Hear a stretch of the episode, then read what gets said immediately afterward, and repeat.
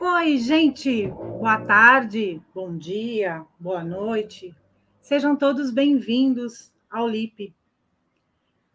Criado em 2017, o Grupo Espiritismo com Kardec, o nosso ECK, pouco a pouco evoluiu, assumiu novas atividades e diversificou sua atuação nas mídias sociais. A partir do portal comkardec.net, tornou-se uma nítida e marcante janela para um espiritismo com características humanistas, laicas, livres pensadoras, progressistas e progressivas, oportunizando uma visão distinta dos fundamentalismos religiosos e calcada na própria definição dada por Allan Kardec ao espiritismo, doutrina filosófica com bases científicas e consequências morais. Deste modo, por diversas iniciativas, tem alcançado aqueles que desejam conhecer a fundo o pensamento de Kardec e interpretar de modo mais coerente e lógico, racional, o conteúdo de suas 32 obras, aglutinando pessoas do Brasil e do exterior, sem necessariamente rivalizar ou disputar espaços com outros modos de ver em relação à doutrina espírita. O ECK respeita as diversas formas de entendimento sobre o espiritismo, consequentes da posição em que ocupam os espíritos, na escala espírita, e as nuances de percepção e inteligência aplicada de cada um. Assim, o ECK procura sempre dialogar com todos os segmentos espíritas para a construção e o engajamento em projetos de interesse comum. Há 5 anos, uma semente foi lançada, frutificou e tem, como diria um rapaz chamado Jesus de Nazaré, o nosso amigo magrão, e é assim que nós chamamos o mestre, dado frutos a 100 por 1. É o Fórum do Livre Pensar Espírita, do ECK, o LIPE, que chega em 2023 à sua 5ª edição. Um espaço para debates, dialógica, contraditório e muito sentimento e sensibilidade, trazendo temas da atualidade planetária para a lente espiritual espírita. Bom, seguimos no 2º dia do nosso LIPE com o tema O Humanismo Espírita, Temas Sociais Espíritas, que receberá com muita alegria e entusiasmo 2 personalidades que têm se destacado em debates nesta temática. Hoje nós teremos uma dupla de Alês. Olha que importante. Alessandra Araújo, de Alagoas, e Alexandre Júnior, de Pernambuco, com a costumeira moderação de Marcelo Henrique, lá de Santa Catarina. E eu, Cláudia Jerônimo, muito feliz estou aqui de São Paulo e passarei a palavra agora para o Marcelo para conduzir a atividade. E que todos aproveitem muito bem a nossa live. Beijo a todos, até logo.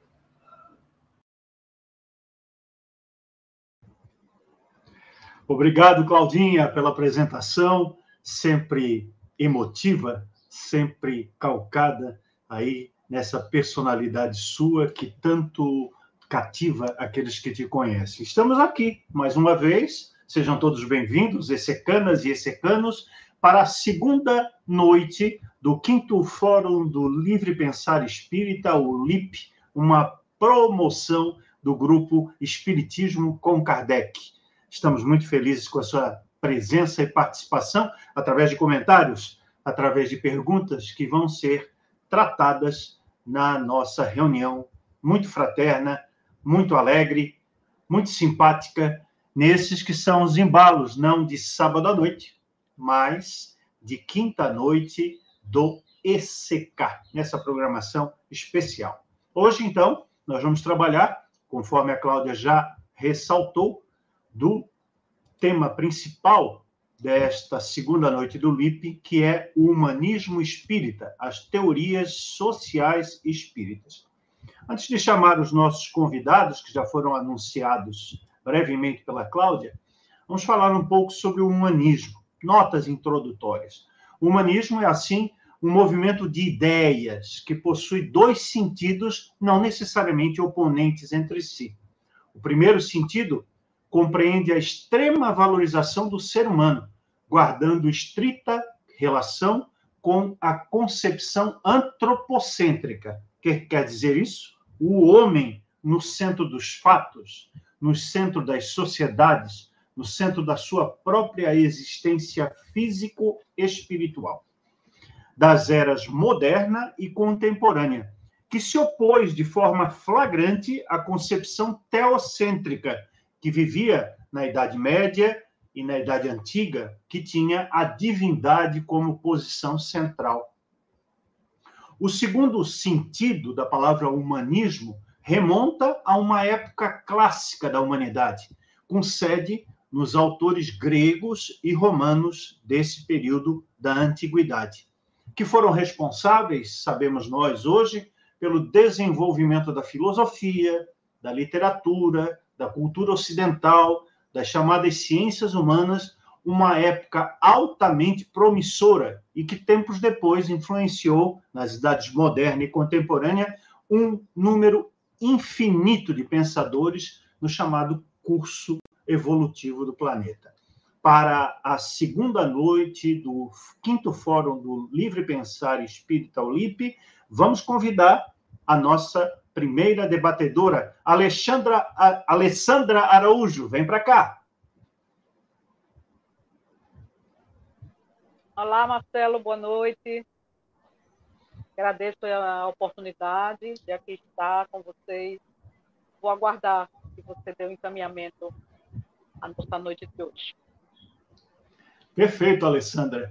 A Alessandra é de Maceió, capital do Alagoas, é professora, autora de conteúdos para o ensino à distância, o EAD. É servidora pública aposentada, possuindo graduação em economia. Também é especialista em previdência social, em educação à distância e em dinâmica de grupo. Tem mestrado em políticas sociais e cidadania, com pesquisa na área da seguridade social, previdência e assistência social. É espírita que integra o Movimesp, Movimento Mundial das Mulheres Espíritas pelos Direitos Humanos, e também atua no grupo Ágora Espírita. Fique sempre à vontade, Alessandra, você já esteve numa outra oportunidade aqui na bancada do ECK, seja muito bem-vinda e que nós possamos fazer uma noite de debates produtiva e bastante bem-humorada, como é a característica do nosso trabalho. Vamos chamar, então, o segundo debatedor,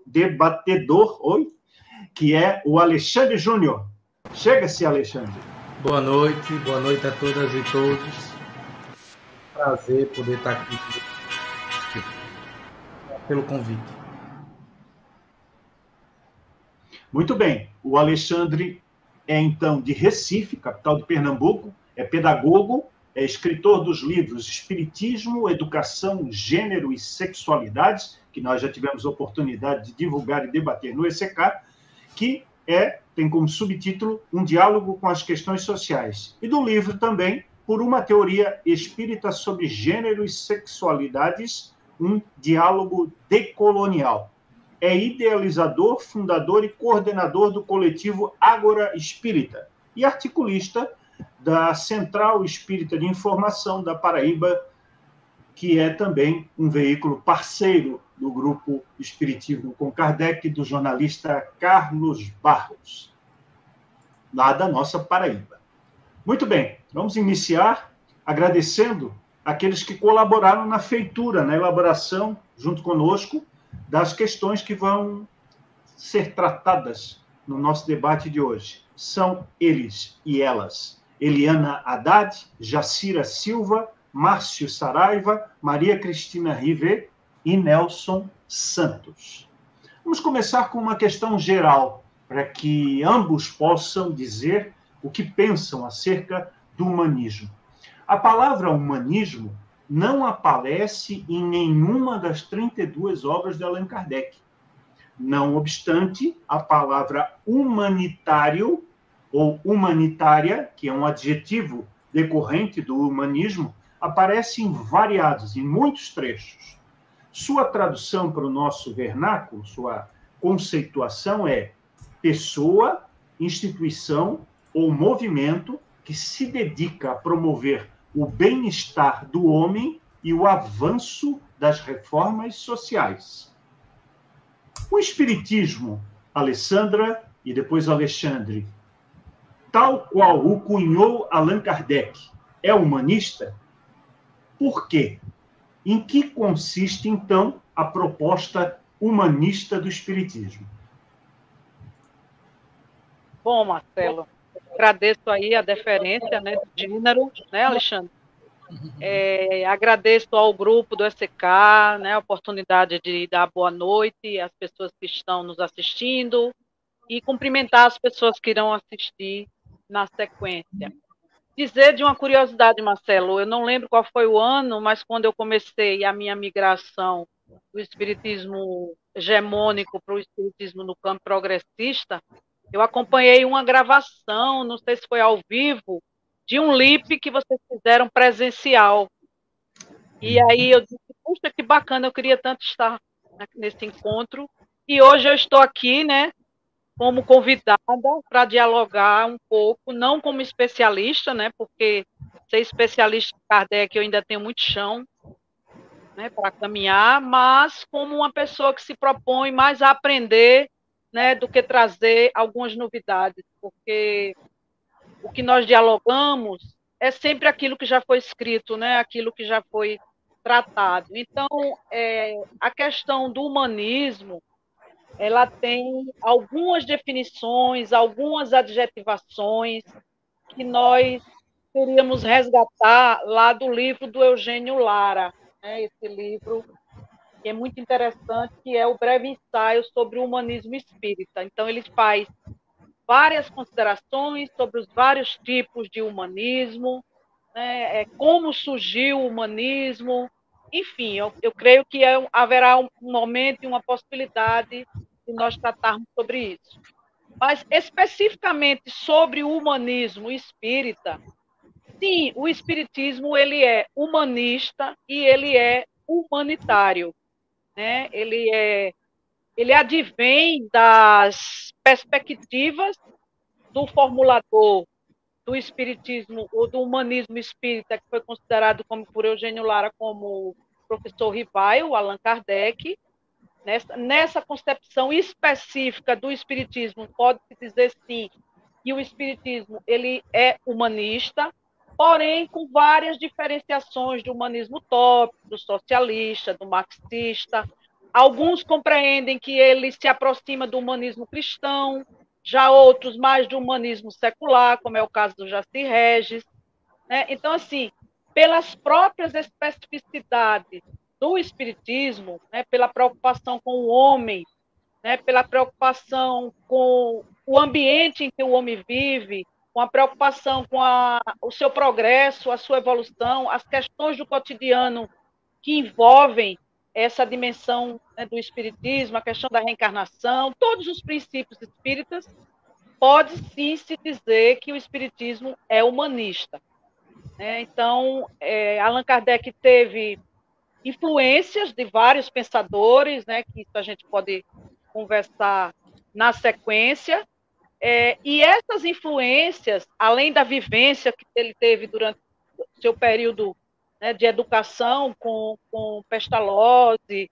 com influências de Rousseau, tudo isso traz, né, na vivência de Kardec, nos seus estudos, era um homem que falava várias línguas, era um homem que fazia traduções, tinha acesso às bibliotecas desses pensadores, então tudo isso influenciou essa perspectiva humanista e humanitária do espiritismo. Todos esses princípios da caridade, da justiça social, da liberdade, né, da fraternidade, tendo um homem como centro, né, dessa concepção, desse pensamento, sim, o espiritismo é nesse viés humanista. Porém, mais à frente, ao final, no livro do Eugênio Lara, ele vai trazer uma perspectiva e ele diz que é um paradoxo, porque o humanismo ele se concentra no homem como centro. E o espiritismo traz a perspectiva do conceito do interexistencial de Herculano Pires, né? Então, para além do homem como centro, há o espírito, né, como centro. Então, seria um espiritismo humanista e, na perspectiva do Eugênio Lara, ele traz ainda esse outro componente, que seria um humanismo da interexistência. Então, acho que para iniciar, eu queria trazer essas considerações. Essa questão que tu estás levantando, remontando a Herculano Pires, ela será objeto de uma questão mais à frente. Foi um spoiler bem oportuno. Alexandre, o que que poderias complementar a respeito? Eu penso que a forma que o movimento espírita se desenvolveu no Brasil, ele foi muito negativa para uma perspectiva humanista. Então, nós investimos todo o nosso humanismo no trabalho especialista. E aí, a gente sofre um processo de dogmatização que inviabiliza a produção desse discurso.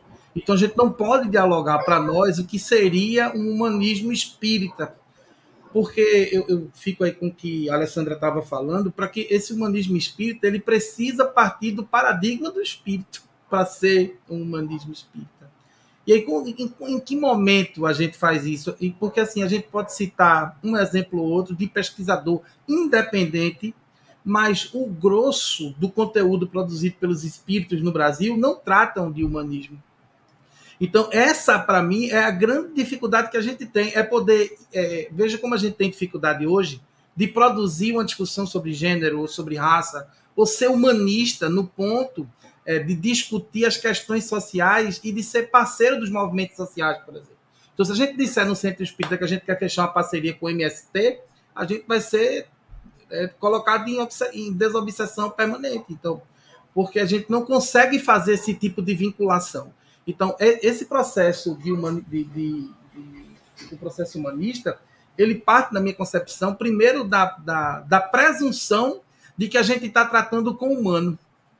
Então, mas como é que a gente trata do humano se a gente enxerga o humano apenas por um viés, que é o viés espiritual?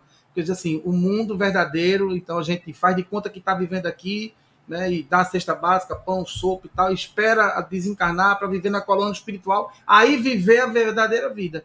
E aí a gente não discute as humanidades. Então, eu acho que essa conversa ela deve começar no sentido de redefinir o sujeito enquanto um sujeito histórico, cognitivo, afetivo, emocional, intelectual, cultural, político, social e espiritual.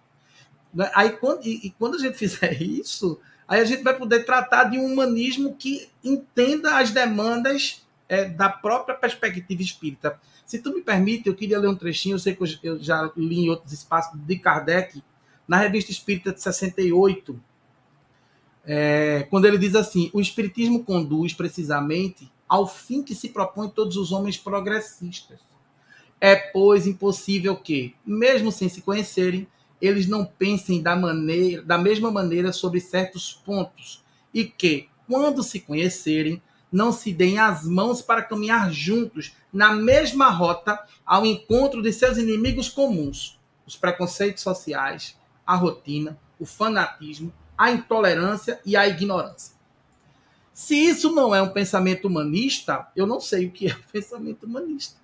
Ou seja, o pensamento está em Kardec, mas a forma de vivenciá-lo na prática espírita se perdeu com o tempo e se perdeu no caminho. Isso é pelo menos a leitura que eu faço e é como eu começo a minha intervenção, para não falar demais.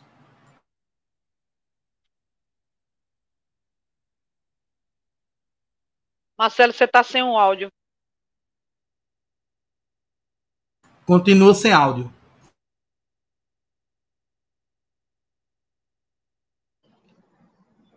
Agora.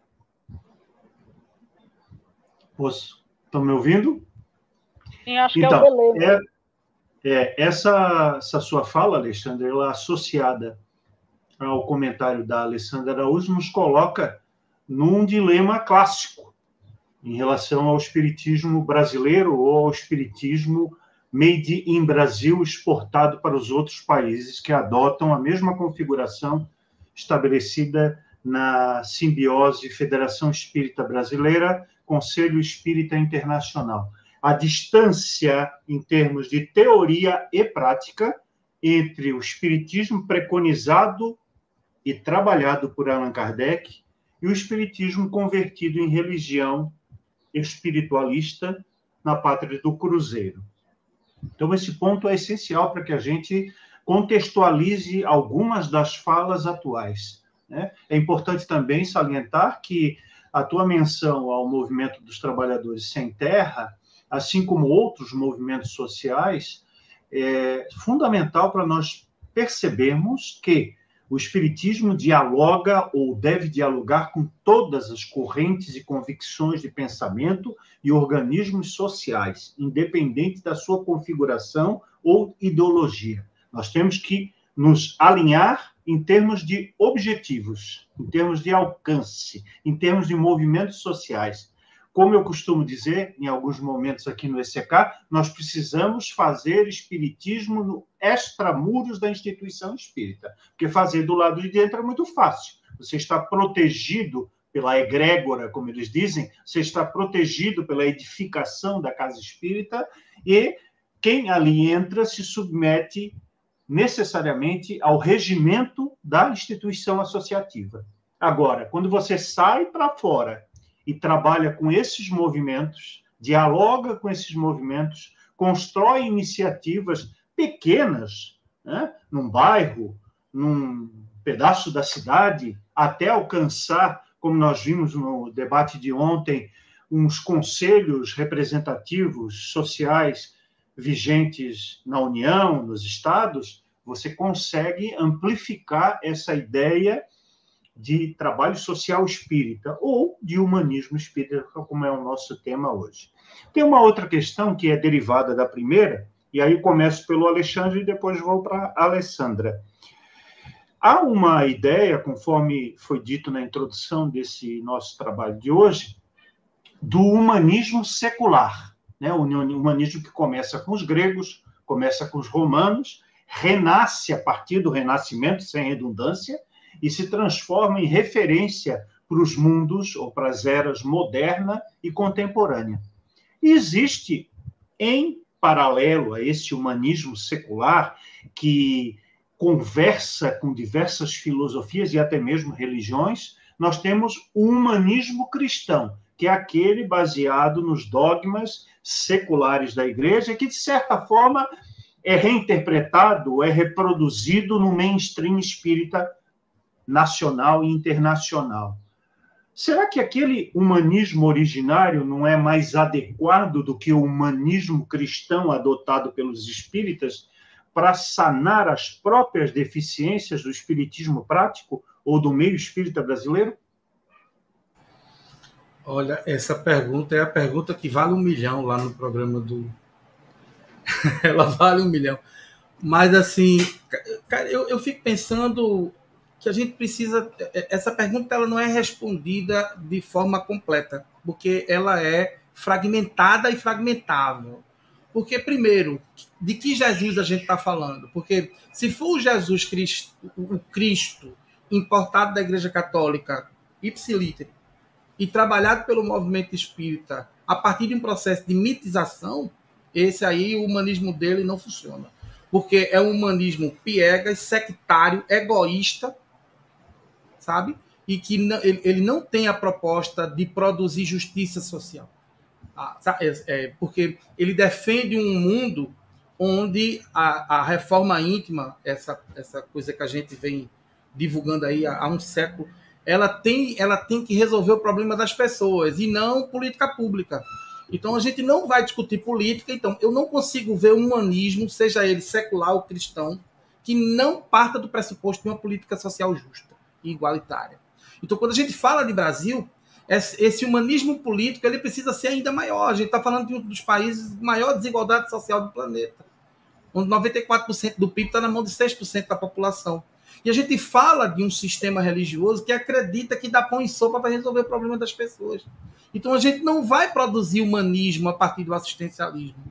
Perceba que faz mais de 100 anos que a gente doa a cesta básica e não matamos a fome, ou seja, porque nós não vamos saciar a fome do povo brasileiro distribuindo cestas básicas. Em que pese que eu não sou contra o trabalho assistencialista. Se há fome, a gente precisa ajudar de alguma maneira. O que eu sou contra é você fazer daquilo ali um trampolim para uma colônia espiritual. Isso, para mim, não é humanismo. É permuta, é troca, é barganha. Sabe, quando a gente fala da produção de política pública, tem uma parte significativa dessa população espírita que é a favor desse tipo de trabalho, mas é contra a política pública de distribuição de renda. Então, eu não sei que humanismo é esse que não consegue ver o outro como humano. Eu falo nos meus livros, e principalmente no primeiro, que eu chamo de mendigo de estimação, que são os assistidos dentro do centro espírita, que são tratados dessa maneira, não é porque apenas você quer ajudar o sujeito a ter comida, é porque você entende que aquele ali é o caminho que você tem para encontrar o seu caminho. Sabe? Embora pareça redundante. Não é? Mas, e isso, para mim, não funciona como humanismo, nem espírita, nem cristão, nem secular. Isso é uma forma de troca, de barganha. O humanismo que eu acredito é aquele que primeiro entende o outro e percebe o outro como humano. Não existe humanismo sem humano. Então, acho que a gente deve partir dessa discussão. Alessandra? Marcelo, eu penso que se faz necessário conhecer, né, em verdade, o que o humanismo, no seu conceito, na sua identidade inicial, né, na sua interpretação, no termo, o que quer dizer esse termo, se faz necessário para a gente compreender o que a gente vai falar sobre o humanismo, né? Porque caiu em lugar comum a questão do humanismo, né? As empresas falam de humanismo, os departamentos de recursos humanos, se fala muito de humanismo, mas não se compreende o que é o humanismo. É uma corrente filosófica, de onde ele surgiu, que movimentos foram necessários para se chegar a esse humanismo, né? Então, assim, movimento de ideias, movimento cultural, movimento histórico, movimento social e político, né, que vem lá da antiguidade, para ser movimento, pelo menos no século XIX, né, ele teve que se integrar a uma série de modificações. A questão da ascensão da burguesia, a questão do feudalismo para o pré-capitalismo, né? a questão das sociedades medievais, tudo isso, as revoluções que aconteceram de pensamento, enfim. A tradição espírita, né, no mainstream espírita, não tem o hábito e o costume de ler, de estudar e de compreender do que se trata determinadas correntes filosóficas, de compreender onde Kardec estava inserido. Então, o humanismo, né, na verdade, as raízes do humanismo, ela remonta das revoluções de ideias, movimentos, né, principalmente de homens, que defenderam a centralidade do humano quando aquela defesa ela ia contra, né, um mainstream de pensamento. Então, assim, dogmático, clerical. Então, você tirar o divino do centro e trazer o homem, a humanidade para o centro, era algo que não se pensava naquele momento, né? Lá do início do Renascimento, por exemplo, na Itália, né, quando começaram a se trabalhar essas alternâncias, né, de produções literárias, enfim, toda essa mudança de pensamento, o mainstream espírita não tem acesso a essas informações, como muitos de nós no campo progressista não temos, né? Para se falar de um humanismo espírita, é preciso compreender que o humanismo de Karl Marx, ele influenciou, né, pensadores. Foi um humanismo ateu? Foi, mas foi um humanismo que trouxe a importância do trabalho, a importância do homem econômico, para situar a humanidade nessa perspectiva social também, né? Então, isso está entrelaçado. Muito embora se discuta muito no espiritismo que Marx não tem nada a ver com a filosofia espírita, mas Kardec também bebeu dessas fontes, né? Quando se trata do espiritismo cristão, há muita controvérsia nesse sentido do que Kardec traz de Jesus para o espiritismo, né? Muitos questionamentos com o que Kardec traz no Evangelho segundo o Espiritismo com relação, né, ao cristianismo, mas eu penso que o que Kardec quis trazer da experiência e da vivência que nós conhecemos do Jesus homem, né, foi a sua ética, foi a sua moral, né, foram os ensinamentos que ele deixou para a humanidade. Então, penso que isso não se confunde com o humanismo cristão. Kardec traz Jesus, traz as suas práticas, mas ele não abraça o humanismo cristão, porque eu penso nesse sentido. Porque o humanismo cristão ele vai defender o pecado, o céu, o inferno, né? Toda essa questão dogmática, de ritos, de sacramentos e tudo mais, que não é a nossa vivência no espiritismo. Já o espiritismo secular, ele é laico, né? Ele é anticlerical e foi, pelo menos foi esse o entendimento que eu tive, foi disso que Kardec mais se aproximou.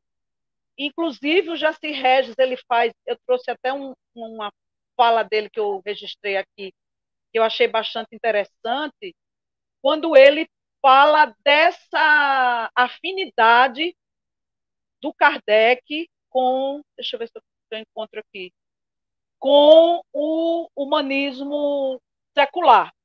Ele diz que o humanismo kardecista, ele se aproxima muito mais do secular ao laico do que do cristão, porque ele é espiritualista por natureza, né? Então, por ser uma concepção antidogma, né? O divino não está no centro de tudo, por ser livre pensador, Kardec se aproximou mais disso. Então, o que é que diz o Jacir Régis, que eu anotei aqui? Ele diz o seguinte: o verdadeiro humanismo kardecista deverá ser um humanismo pós-cristão, isento disso que a gente já falou, dessas amarras dogmáticas, dessa linguagem religiosista, né, que Herculano Pires já criticava o religiosismo, dissociada do místico, mas buscando uma espiritualidade mais solidária, né, que mais se aproxime da laicidade, não a laicidade que a gente conhece hoje, que muito se confunde com o Estado laico. Então, no meu entendimento, é necessário que o mainstream espírita compreenda o que quer dizer humanismo. Faça uma leitura, entenda que existem vários tipos de humanismo, que o humanismo espírita é um deles, mas que tudo isso se converge, né, para que nós possamos perceber, e aí eu falo um pouco dessa minha experiência no campo progressista, que sem esse avanço no campo do estudo, das análises, das reflexões, continuaremos no espiritismo dogmático que foi trazido, embora o que foi trazido de Allan Kardec da França, quando o espiritismo chegou ao Brasil, no Rio de Janeiro, e foram os intelectuais franceses que recepcionaram, mas que ele não foi tão ampliado como foi com Teles de Menezes na Bahia, ficou essa herança daquela disputa entre Bezerra de Menezes, né, e mais precisamente do Torteroli, e optou pelo espiritismo religioso. Então, essa herança eu vejo mais como uma decisão, né, tomada no Brasil por aqueles que tomaram a frente do espiritismo brasileiro, mas na minha compreensão, principalmente da leitura que eu fiz do Eugênio Lara, porque eu não sou um especialista em filosofia, nem sou socióloga, essa não é uma área que eu domino, mas eu compreendo que o espiritismo secular mais se aproxima, mas que ou cristão ou secular, né, se os espíritas brasileiros não se apropriarem desse conhecimento, não haverá possibilidade de fazer essa virada de chave. Penso assim. Esse Marcelo, ponto... me daria um minuto, Marcelo? Bem rapidinho, claro. Pode ser. Eu fiquei provocado aí pelas falas pertinentes da Alessandra, mas assim, eu acho que há uma mistura também, eu queria aproveitar isso que ela está falando para ratificar o que ela disse, entre a questão do antropocentrismo e o humanismo. Então, as pessoas misturam conceitos porque elas não param para estudar conceitos. E uma coisa que a Alessandra falou, que eu acho muito importante, nós... parece que é um pecado, sabe? Quando você diz assim, fulano é intelectual, é como se fulano tivesse uma doença contagiosa. Porque parece que é uma coisa ruim, né? Tipo assim, tu faz o quê? Não, eu escrevo. Não, mas não trabalha não. Não, eu sou professor, não trabalha não. Então, o movimento espírita também herdou isso. Então, eu sou de centro, de periferia, tenho 50 de idade e 42 de movimento espírita, e eu via muito isso, né? Quando a gente mostrava que tinha algum conhecimento, aí o cara dizia assim, olha, cuidado com a vaidade, e a gente não discutia conceito, porque sempre que chegava na discussão conceitual ou baixo padrão vibratório ou o cara está vaidoso. Então, como é que a gente vai produzir conhecimento se a gente não tiver coragem de enfrentar, sabe, esses desafios? Porque é tudo muito... Eu penso dessa maneira. Que esses diálogos são novos, não é que são novos, né? É porque não foram feitos. Então, eu acho que essa coisa que ela colocou agora, da gente poder conceitualizar e entender o que significa cada conceito e a relação que ele tem com a própria filosofia, é importante para a produção do conhecimento que a gente está tentando fazer. Bom, dentro de tudo isso que vocês acabaram de dizer, eu sou forçado a dizer também que é impossível dialogar com o Vaticano Espírita em termos claros, abertos, em termos dialógicos e dialéticos. Por que eu digo isso? Eu estive 17 anos no Conselho Federativo Nacional e lá eu dialogava com os membros das federativas estaduais e com a diretoria da FEB. Era uma outra posição. Era, digamos assim, jogar o jogo conforme as regras do jogo. Claro que aqui ou ali era possível inserir um pensamento autônomo, alternativo, progressista, mas com pouca reverberação, com pouco eco. Porque há uma estrutura central, uma estrutura religiosa, uma estrutura hierárquica, que estabelece princípios e regras, que estabelece a forma como os temas são trabalhados e que não privilegia em nenhum momento o conhecimento originário da doutrina dos espíritos. Esse ponto precisa ser salientado, porque privilegiar o conhecimento originário da doutrina dos espíritos não significa citar excertos de uma outra obra de Allan Kardec num cartaz, num banner, ou no lançamento de alguma iniciativa, um congresso, um evento, um programa, uma nova forma de trabalhar com determinados segmentos dentro do meio espírita brasileiro.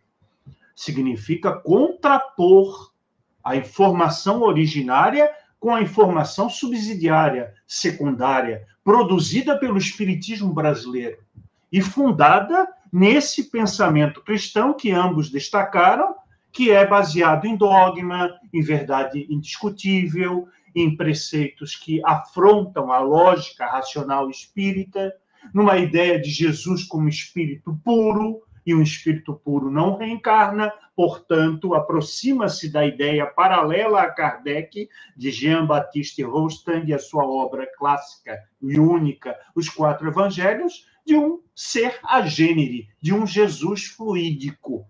E como podemos estruturar um pensamento que se embasa no humanismo secular, que produz uma reforma institucional interna para depois ir para a rua, conseguir dialogar e influir de uma maneira decisiva nos movimentos sociais, se nós ainda estamos aferrados a um pensamento hegemônico que é totalmente contrário à ideia que Kardec prelecionou.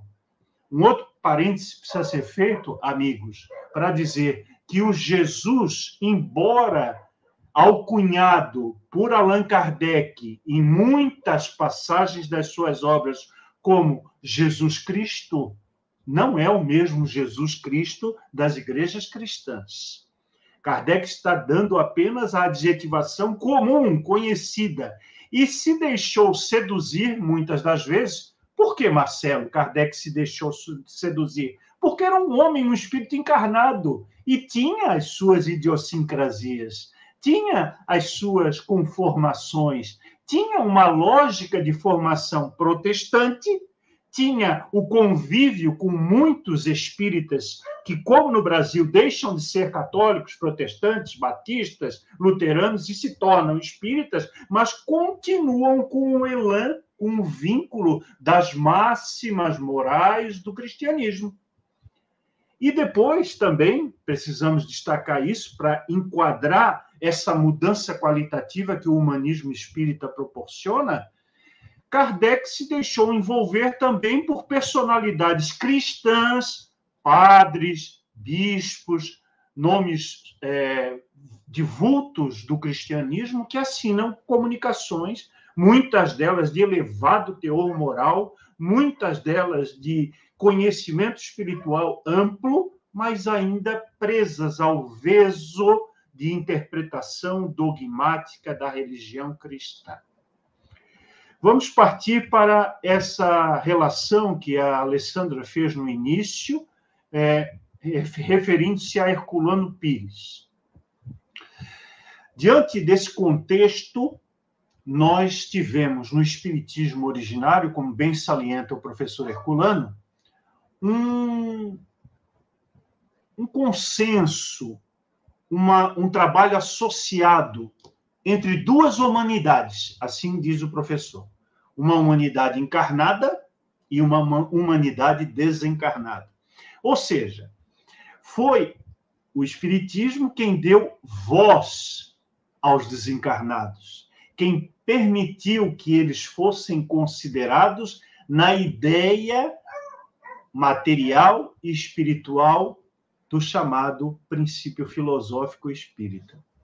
No entanto, nós temos no Brasil, em especial, um comportamento padrão, Alexandre, de conversionismo e de proselitismo, como a sugerir que o espiritismo seria o futuro das religiões, como a sugerir que o espiritismo é uma religião avançada, é uma religião de Deus, como existem em algumas obras psicografadas espíritas. Como assumir essa condição que se expressa, por exemplo, na expressão Brasil, coração do mundo, pátria do evangelho, como se o Brasil fosse superior aos outros países numa projeção futura, e como se a espiritualidade destinasse uma única terra, relembrando os dogmas cristãos de Roma, da Judéia, que foram, aos seus tempos, considerados os berços da civilização do futuro. Como, então, enquadrar isso, essa proposta que se qualifica como algo diferenciado, não o sendo, com a necessidade de termos uma dialógica com outras expressões do pensamento humano e social, para que os espíritas possam contribuir efetivamente para as resoluções dos graves problemas da atualidade.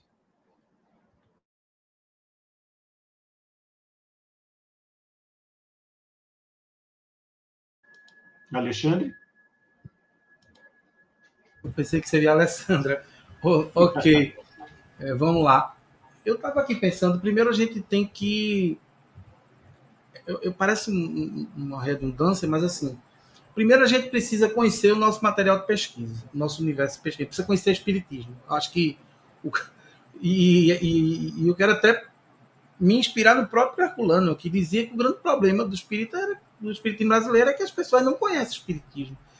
Esse, para mim, é o ponto crucial. O segundo é, em uma vez conhecendo, ser menos arrogante.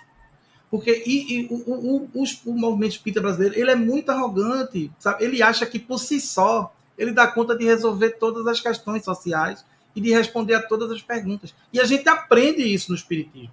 Olhe, o palestrante pode até não saber, mas o espiritismo responde a todas as perguntas.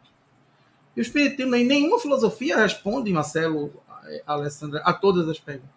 Qual é a filosofia que responde todas as perguntas? É a filosofia responder perguntas ou criar perguntas para que a gente, sabe, para que a sociedade em conjunto encontre as soluções das respostas. Então, esse é um ponto. O outro ponto é, uma vez conhecendo, nós não teríamos medo de nos descaracterizarmos. Porque se o espiritismo é isso que eles acabam pregoando, essa fortaleza toda que a ciência não desmente, segundo muitos, então por que esse medo tão grande de se descaracterizar? Se ele é isso mesmo, ele sobreviverá à ciência ao tempo. E se ele não for realmente isso, ele não sobreviverá, porque nada sobrevive ao tempo. O tempo, ele se encarrega de colocando as coisas em seu lugar, é assim que funciona. E ele não vai deixar de fazer isso com o espiritismo. Por que eu considero isso importante? Porque a gente precisa entender que os espíritos que trazem suas comunicações e os grandes médiuns, eles não são critério de verdade. E eles não falam em nome do espiritismo. Então, enquanto eles falam, houver essa ideia, existia essa ideia de que os grandes médiuns, os grandes espíritos falam em nome do espiritismo e criam um espiritismo paralelo ao espiritismo de Kardec, porque essa é a verdade. A gente vai encontrar em várias citações desses espíritos e desses médiuns coisas que vão de encontro a Kardec e que o povo que não estuda fica com os espíritos e não conhece nem o que Kardec fala. Essa é a grande verdade. E o outro ponto para mim que é crucial é quando isso vai chegar na ponta, digamos assim, quando é que a gente vai conseguir transformar isso em política de aplicação social ou política social a partir de uma perspectiva filosófica espírita e de um humanismo espírita. Quando a gente for produzindo essas discussões e dessas discussões forem nascendo propostas pedagógicas, sabe? Que se possam colocar a partir de uma diagnose. Os centros espíritas precisam ser aparelhados para que isso funcione. Sair de uma perspectiva heteronoma para uma perspectiva de construção de autonomia. Sabe? E fazer com que os centros espíritas sejam centro de diversidade cultural, social e política a partir de uma perspectiva pedagógica. Isso são todos... Eu acho que no meu livro novo, eu acabo falando muito sobre isso, porque para poder a gente pensar numa teoria espírita sobre gênero e sexualidade, a gente precisa pensar o que é que existe dentro do espaço discutido que não permite a construção dessa teoria. A dogmatização é uma delas. A sacralização é outra coisa que inviabiliza. Qual é o diálogo que se produz na dogmatização, Alessandra? Não há diálogo no processo dogmático. Não é? E veja só, isso é reverberado dentro da prática espírita, dentro dos centros espíritas, porque é assim que funciona. Se você não concorda, você vai embora. Não há diálogo. Eu não posso nem dizer assim, mas eu não concordo e dizer o motivo da minha discórdia. Não, você tem dois caminhos. Ou concorda, ou boa noite. Não precisa ficar aqui, porque não funciona para quem discorda. Então, e para encerrar, para não ficar muito longa a minha fala, tem um processo dentro de tudo isso, dessa vivência da produção das autonomias, de uma proposta pedagógica, que é a diagnose. Como é que funciona a diagnose? A diagnose é exatamente o contrário daquilo que é feito dentro do movimento espírita, né, brasileiro, dentro do espiritismo brasileiro. Por quê?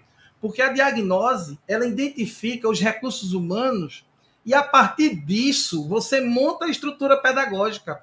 Ou seja, um professor, e vocês são de sala de aula também, ele passa, às vezes, uma semana, 15 dias, produzindo uma diagnose para ele saber que tipo de sala ele tem, qual é o nível da turma, que pontos ele precisa fortalecer, que pontos ele não precisa. Isso, às vezes, muda até a perspectiva dele com relação ao currículo que ele precisa aplicar.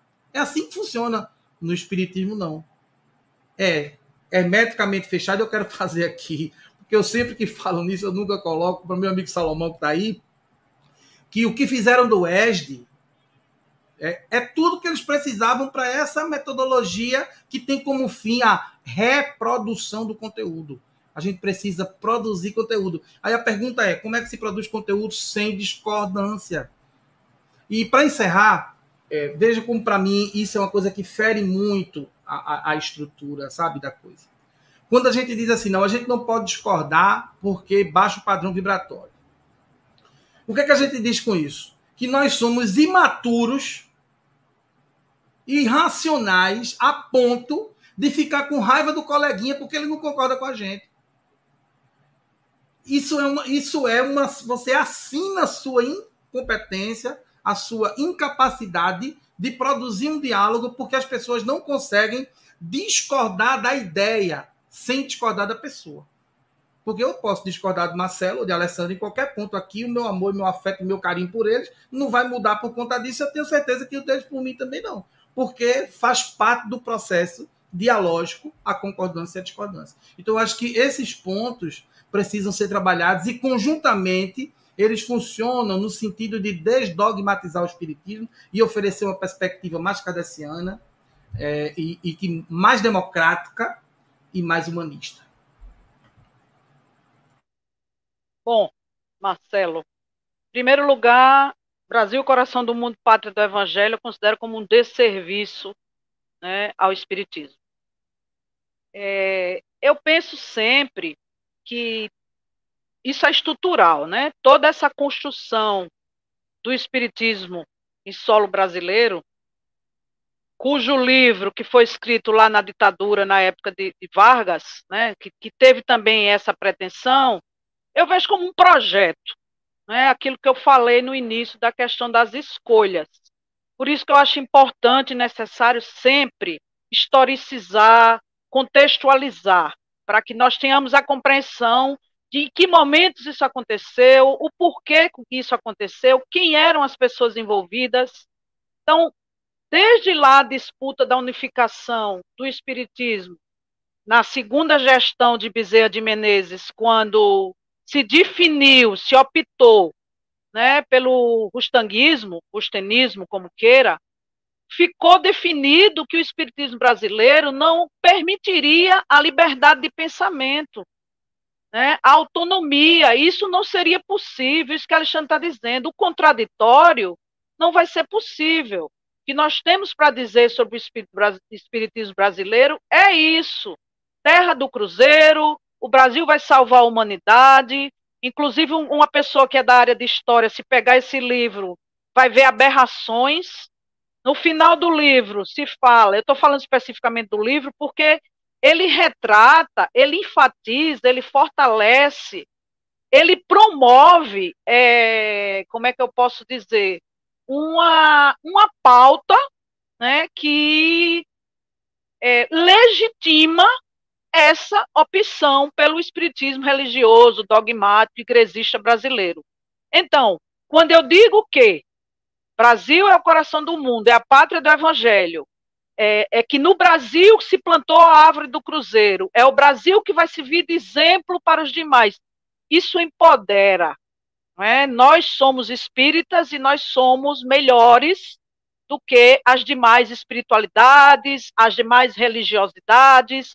Ninguém vai nos contestar, tanto que, é como você falou no início, Marcelo, o diálogo, né, com esse mainstream espírita, ele é dificultado exatamente porque as pessoas não têm essa liberdade de refletir, dizer, não concordo com isso, eu discordo disso que Kardec falou, tá certo? Eu não vou simplesmente ler as obras de André Luiz e Emmanuel e ter aquilo como verdade absoluta. Isso não é permitido. Termina se transformando numa alienação. Pessoas alienadas, repetindo aqueles mesmos trechos dos livros psicografados, tendo os médiuns brasileiros como exemplos de pessoas magnânimas, pessoas, como se diz, espíritos iluminados. Então, para mim, isso é um projeto de poder. É um projeto para alienar massas, não muito diferente do que se fez a Igreja Católica, né? Não muito diferente do que a gente já conhece na história do mundo, na história do Brasil. Então, para mim, isso é um projeto de poder, de calar as pessoas, tanto que os espíritas que estão dialogando no campo progressista, tentando trazer pautas femininas e feministas, como a questão da descriminalização do aborto, como a questão da sexualidade feminina, como a questão da comunidade LGBTQIA+, questões sobre o ambiente, o planeta está morrendo. Nada disso se vê, se ouve no mainstream espírita. Porque associar essas questões sociais, essas questões do humano, traz o espírita para o pé no chão, tira ele daquela aura do divino, onde tudo que Deus quer, né, espere que Deus vai fazer por você, Deus como é que diz? Deus no comando, né, tudo Deus vai fazer por você, cruze os braços e agradeça. Então, quem se alinha com esse pensamento está bastante satisfeito, está numa caixinha, né, sem se permitir pensar, refletir e romper com esses grilhões. Então, para mim, isso é um projeto. É um projeto hegemônico de poder. Ele está baseado, como bem escreveu o Nelson agora há pouco, em outras obras, né? Nós tivemos um autor que foi presidente da Federação Espírita do Espírito Santo e depois se afastou desse mainstream espírita e escreveu um livro chamado Conscientização Espírita. Vocês já devem conhecer, já devem ter lido, muitos dos companheiros que estão ao vivo conosco também já acompanharam. Oi? É o Gélio Lacerda? Isso, Gélio Lacerda da Silva. Eu conheci o Gélio em meados da década de 80, por correspondência ainda, né?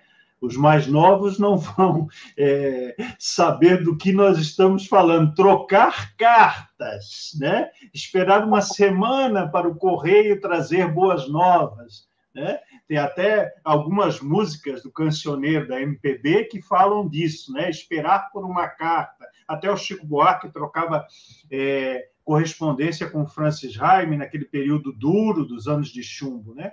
Mas o que eu estou dizendo? O livro A Caminho da Luz, por exemplo, psicografado pelo querido e doce Chico, mas ditado à regra de cabresto pelo padre Manuel da Nóbrega, é uma afronta à história da humanidade, é uma validação de conceitos espúrios a respeito das leis que regem a nossa vida enquanto espírito. É totalmente contrário à terceira parte do Livro dos Espíritos, está aqui na minha mão, na tradução do Herculano Pires, que trata das leis morais, das leis que se aplicam em todos os mundos, em todas as vertentes, sejam elas encarnadas ou desencarnadas, né?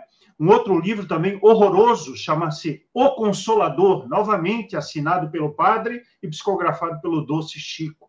São obras que validam, por exemplo, a condição de subserviência da mulher, que validam a opressão do trabalho, que validam a luta pelo capital a qualquer preço, que validam a meritocracia daqueles que podem mais do que os outros, e não estabelece o princípio de isonomia, que é muito mais em relação ao princípio da igualdade.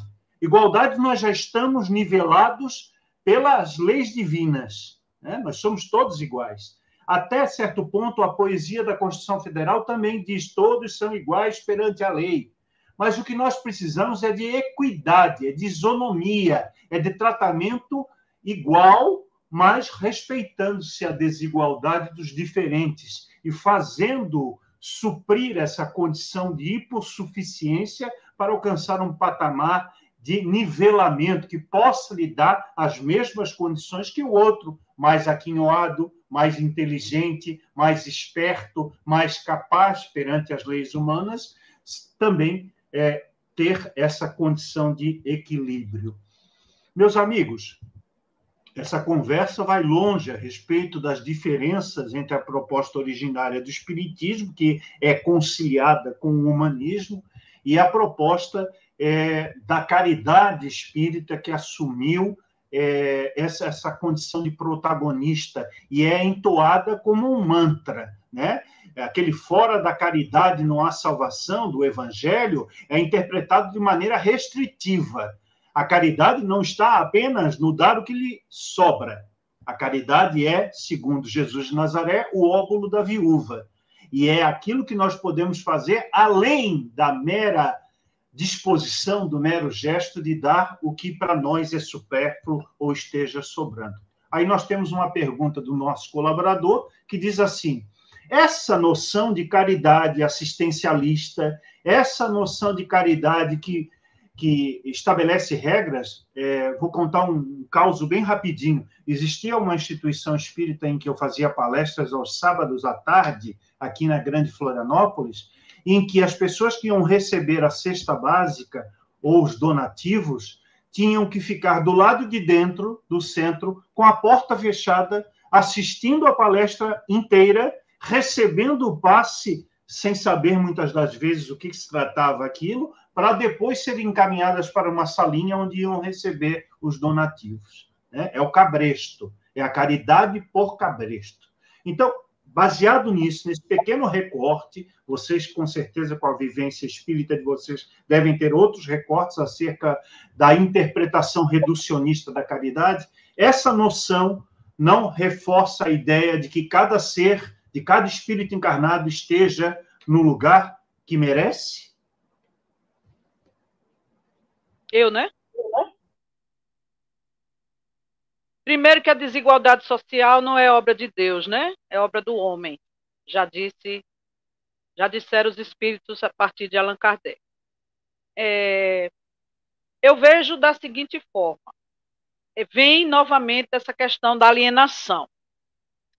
Pelo fato do espírito, vou falar do espírita brasileiro do campo hegemônico, pelo fato de não se permitir nos ambientes espíritas do mainstream espírita, diálogos acerca das questões sociais, das desigualdades sociais, compreender os conceitos do que se fala em capitalismo, exploração do homem pelo homem, jornadas de trabalho extenuantes, concentração de renda, todas essas temáticas que envolvem o social, elas não são fomentadas nos ambientes espíritas. Então fica aquele entendimento de que você hoje vive, né, precisando da caridade material no centro espírita, porque você foi uma pessoa rica no passado, numa outra encarnação, e você não soube se utilizar daqueles recursos, e agora você veio como uma pessoa muito pobre, né, para pagar os erros da sua vida passada. Quando as causas das aflições, elas não são necessariamente, exclusivamente do passado, né? Então, para mim, passa muito, Marcelo, pela questão do conhecimento, né, de possibilitar que as pessoas tenham acesso a essas informações. Volto a falar na questão de ser um projeto, de não se abrir as casas espíritas para esse tipo de dinâmica, de não possibilitar que a comunidade assistida seja um integrante da casa espírita, como um trabalhador espírita. Quem é assistido não é o que doa, então existe aí um recorte de classe.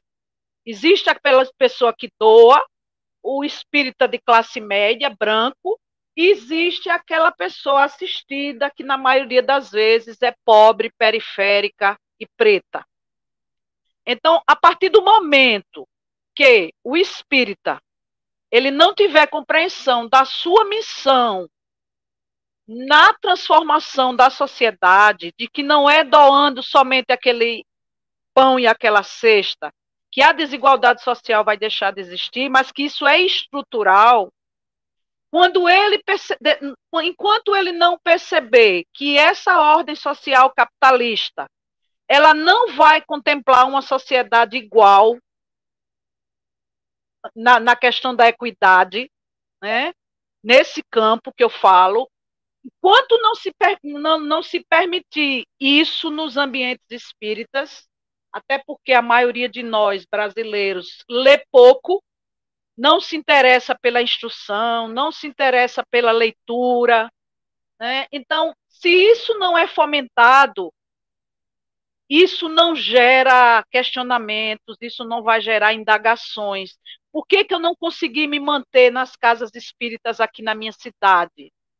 Eu vim, como todos vocês, do movimento espírita tradicional, voltei em 2014, que antes disso eu tinha poucas inserções, voltei em 2014 para os centros espíritas, mas a partir de 2016, com o golpe jurídico parlamentar da presidenta Dilma, quando se começou a confundir, né, pensamentos progressistas no campo da questão social, pensamentos de inserção, de inclusão social nos ambientes espíritas.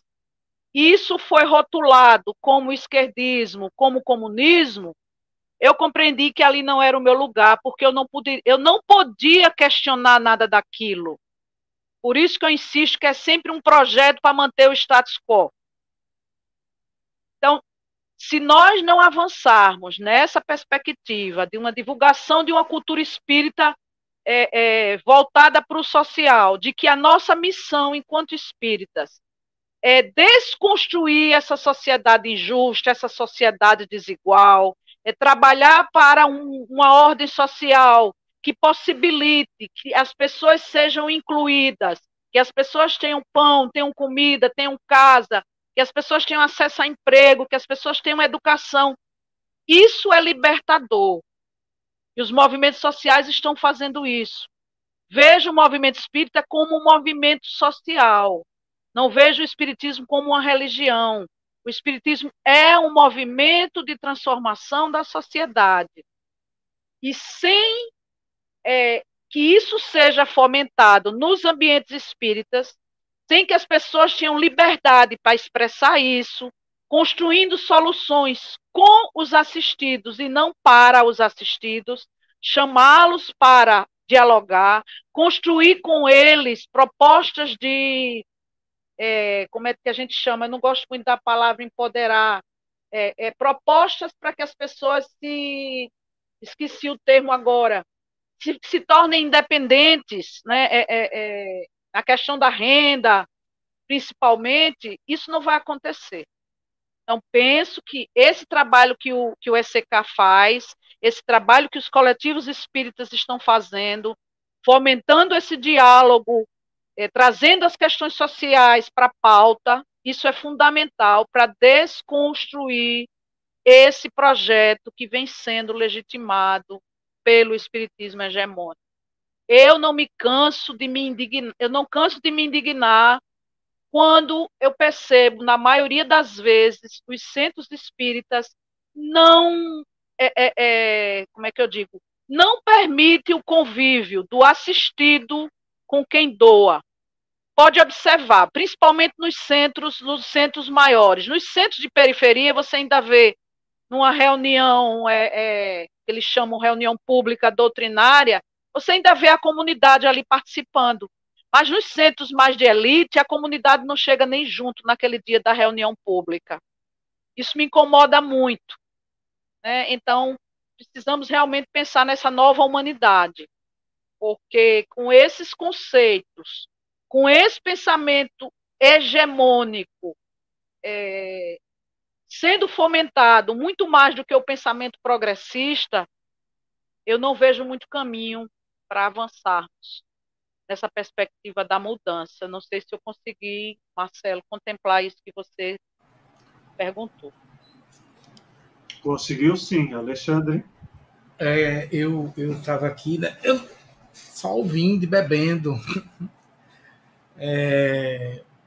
Cara, eu quero começar com uma frase que é, para mim, o suprassumo da crueldade, que é assim: uma das maiores provas que um sujeito pode passar é a riqueza.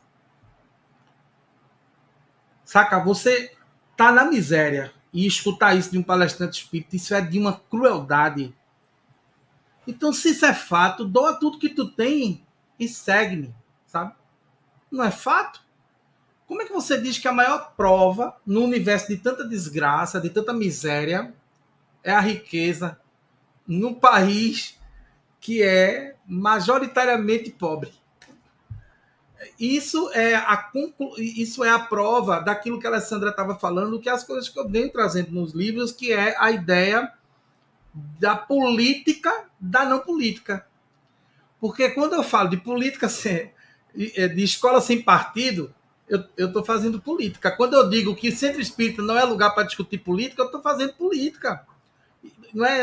Então, o grande problema é aqui a política. Eu criei um termo, eu cunhei um termo no meu primeiro livro, falo dele no segundo, que é Movimento Espírita Brasileiro Hegemônico, Federativo e Institucionalizado. Quando a pessoa leu isso para mim, Alexandre, não é muito não. Eu disse, tu acha? Eu não acho não. Porque aí a gente cunha todo o pensamento espírita, porque, e contempla os espiritismos tradicionais, porque ainda há uma diferença dentro desse universo.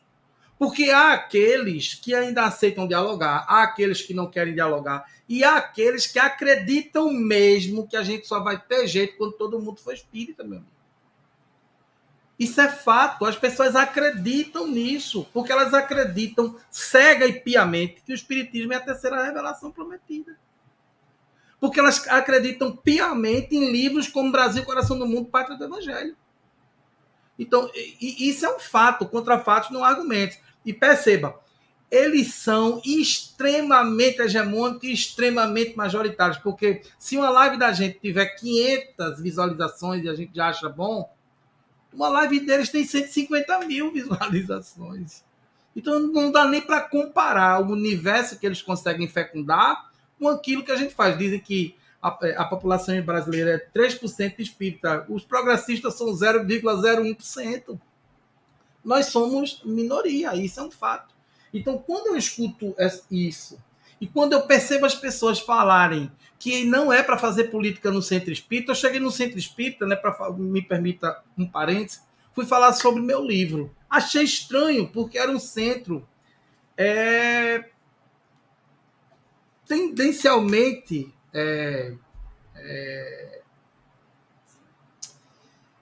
bolsonarista. Eu não ia dizer não, mas é a verdade.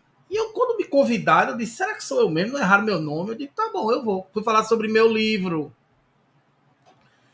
Espiritismo, Educação, Gênero e Sexualidade. Quando eu cheguei lá, eu disse, eu vou... Aí fui olhar o quadro lá e tava... Já tinham mudado o título, era Espiritismo, Educação, Gênero e Espiritualidade. Trocaram sexualidade por espiritualidade. Né? Já trocaram. Eu fiquei calado. O presidente começou a conversar comigo. Ele disse, vem cá. Você, olhe, nós nos orgulhamos de, na pandemia, não termos fechado nossas portas. Eu, nós só fechamos por poder de decreto.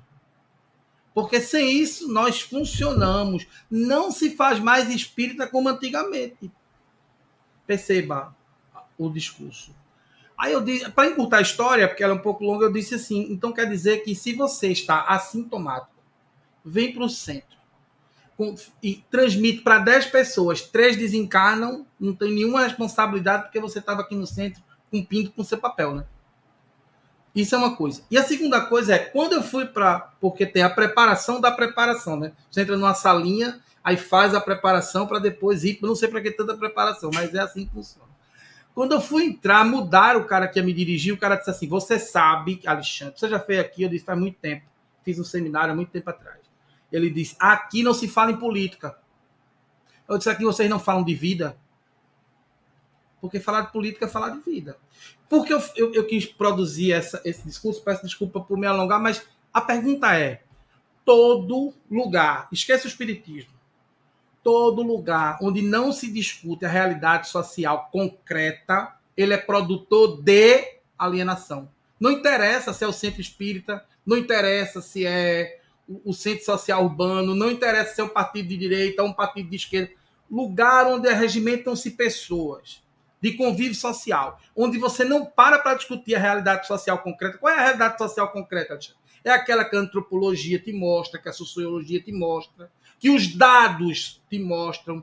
Qual é a realidade concreta hoje do Brasil, coração do mundo, pátria do evangelho? É primeiro em assassinato de pessoas LGBTs, com ênfase nas pessoas transexuais. A perspectiva de vida do brasileiro é de 75, 76 anos, de uma pessoa trans é de 35, se ela for preta é de 32. É o 5º país em feminicídio no mundo, é o 4º país que mais mata ativista ambiental e é um dos países que mais se mata por arma de fogo no mundo. Essa é a realidade social concreta. Então, a gente tem dados, Marcelo, Alessandra, para discutir essa realidade social concreta. Então, quando a gente não discute, é como se o espírita fosse fosse um apêndice da sociedade. Ele não fosse, ele não constituísse a própria sociedade. Nós constituímos a sociedade. O espírita, né, talvez muitos vão ficar até chocados com o que eu vou dizer, mas o espírita tem CPF, título de eleitor. Ele vota, aperta a urninha lá e aperta o verdinho. Ele vota. E aí, veja só, por que isso é importante? Ah, porque é importante. Porque nós elegemos um presidente progressista e um congresso nazifascista. Fruto, sabe de quê? Dessa alienação dogmatizada e da proibição das discussões, que são um projeto de poder, isso é fato, que tem como objetivo a manutenção do status quo. É só isso, Marcelo. Não é nada mais do que isso. Para encerrar minha fala, eu queria responder a Salomão, que ele diz assim, Alexandre, não é melhor criar uma sigla para... Não, eu não quis criar sigla, eu vou te dizer por quê. Porque era para incomodar mesmo. Para quando as pessoas lerem, está lá por extenso. Mesmo que fique cansativo. Mas para as pessoas entenderem do que aquilo se trata. E se eu fosse criar sigla, aí não ia ficar tão, tão patente como é quando lê. Eu acho que até foi uma coisa que a Alessandra me disse quando ela leu meu livro. Ô, Alexandre, por que tu não coloca a sigla? Tu me falou isso, acho que ela me falou isso. E eu disse, não vou botar não, porque eu não mato, mas intoxico. Deixa a galera ler e se sentir incomodado com o que está lendo. Então, é por isso que eu não criei a sigla, sendo bem honesto. Esse é o objetivo. E não pense em criar, é para a gente falar por extenso, porque a realidade ela não é minimizada. A dor não é minimizada. E eu falo isso, sabe, Marcelo, porque como um bom pedagogo freiriano, o que me move para estar aqui é a indignação.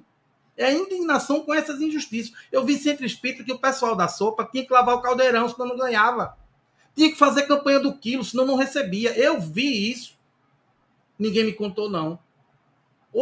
Eu vi foi uma mulher evangélica chegar para mim e dizer assim, meu filho, vem cá. Eu vim buscar a cesta básica e a sopa, mas eu estou com muito medo. Eu digo, o que é? Se o pastor me vê aqui, ele me expulsa da igreja.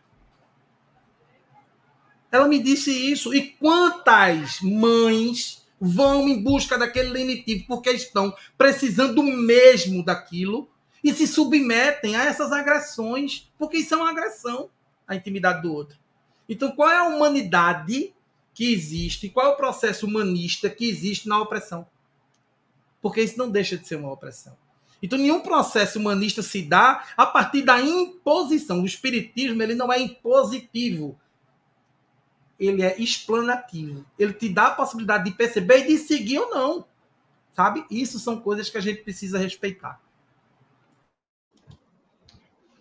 Eu estava me lembrando aqui, sabe, Alessandra e Alexandre, de uma ideia que foi esposada pelo nosso querido e saudoso Jacir Régis, que vocês citaram inicialmente, nosso jornalista e psicólogo radicado em Santos, mas nascido aqui em Santa Catarina, na cidade de Itajaí. O Jacir, no início desse século, lá pelo início dos anos 2000, propôs a um auditório, a um colegiado altamente qualificado, que nós nos assumíssemos de uma maneira diferente, com uma nomenclatura diferente. Por quê? Justamente por esses fatos que vocês acabaram de relatar.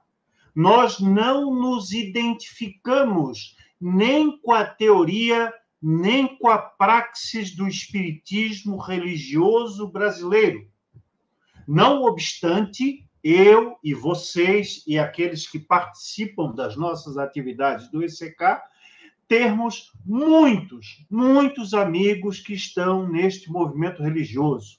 E, na medida do possível, nos respeitarmos, dialogarmos e até mesmo nos abraçarmos quando encontramos em qualquer ambiente que não seja um ambiente progressista. Essa semana, inclusive, eu fui na farmácia e encontrei um velho amigo do chamado espiritismo religioso. Fui lá e dei um abraço forte, fraterno, afetuoso, porque foi uma pessoa que sempre me respeitou, mesmo eu tendo vários posicionamentos distantes daquele que era pregado na instituição onde ele faz parte do corpo diretivo como vice-presidente. O Jacir, que eu lembrei há pouco, propôs, Alexandre e Alessandra, que nós nos identificássemos como doutrina kardecista. Porque nós não cabemos nesse balaio que é o espiritismo brasileiro. Ah, tem diferenças, né? O espiritismo federado e não federado. O espiritismo em São Paulo, por exemplo, tem 4 grandes instituições congregadoras. Em muitos estados, como o Ceará, nós temos uma Federação Espírita e uma União das Sociedades Espíritas. Então, nós deveríamos nos identificar com essa nomenclatura diferente para que nós pudéssemos falar a mesma língua e não sermos confundidos ou as pessoas não ficassem perplexas quando nós disséssemos alguma informação que não está nas obras da mediunidade brasileira, que não está nas regras estabelecidas pela federação hierárquica e verticalmente.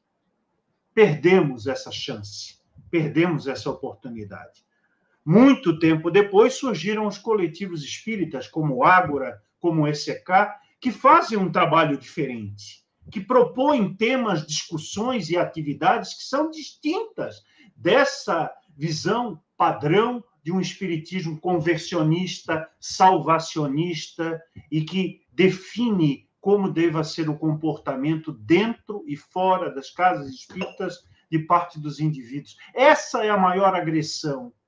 Identificar o espírita como aquele boneco que ocupa um determinado espaço bem definido e também que assume uma vestimenta físico-espiritual dentro de um determinado modelo padrão.